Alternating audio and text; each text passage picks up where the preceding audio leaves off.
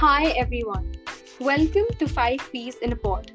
This show will pique your interest and spark your curiosity on themes ranging from corporate hacks, productivity, life experiences to wellness and growth.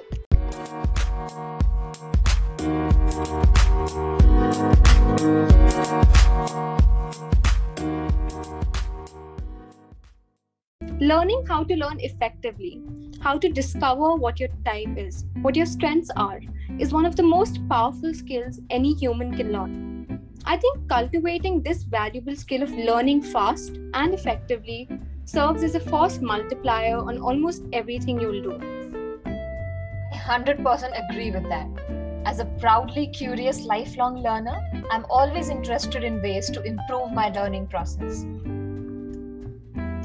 This episode is an attempt to outline different techniques and approaches which we have learned and tried over time. In addition to our podcast, we'd highly recommend the course Learning How to Learn as a profoundly insightful course.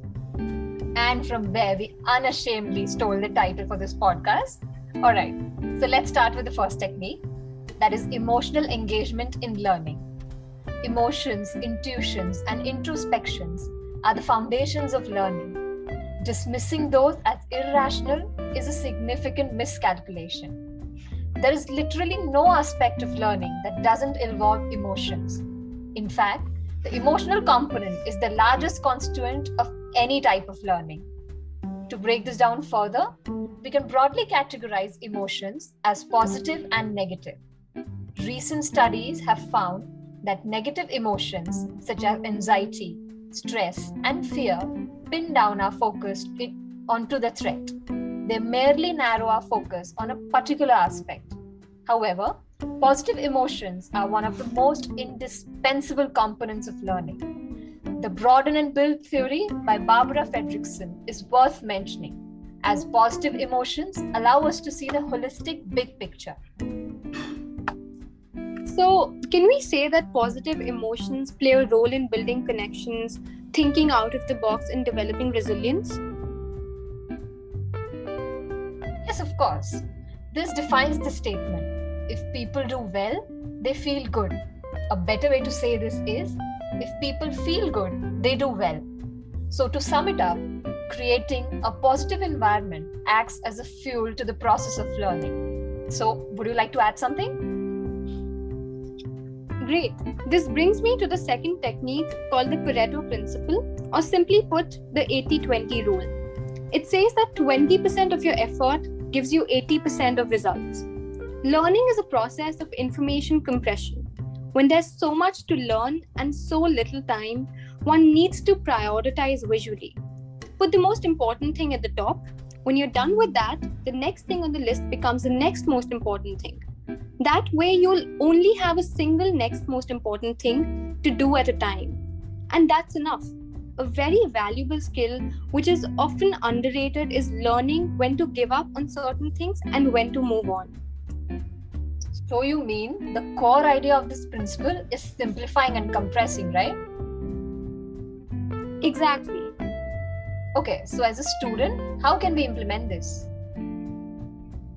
Okay, so the idea is to write the main points of the lesson in less than 10 minutes. Often, under immense pressure and time constraint, one automatically identifies the most important concepts.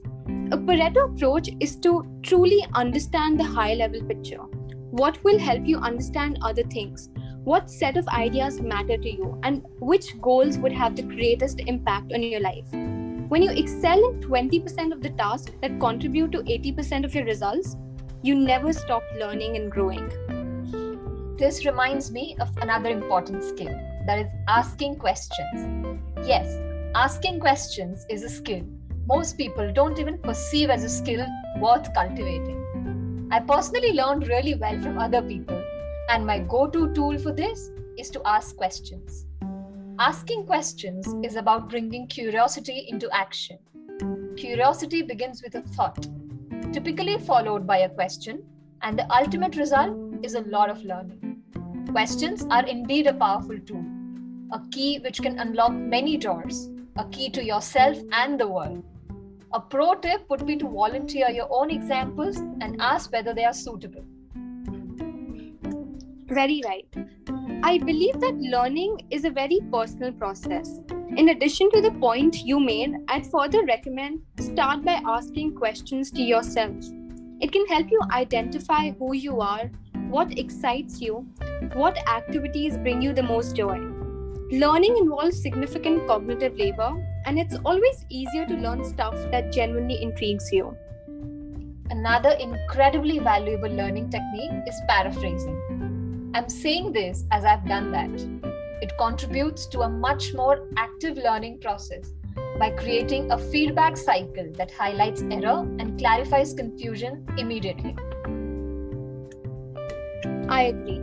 So now I'm going to use two heavy words which may seem very complicated but are super simple to understand and implement constructionism and instructionism. In very simple words, constructionism and instructionism are names for two approaches to educational innovation. The approach of instructionism is inclined towards how we instruct students. It sees people as empty vessels to be filled with knowledge given the right instruction by the right teacher at the right time, of course. Constructionism, on the other hand, implies learning by doing. According to Seymour Papert, the best way for children to learn is through constructing their own mental models of the world around them. And the key to helping them do this is by making learning an active and engaging process. Learning isn't something that happens to us, it's something we actively do.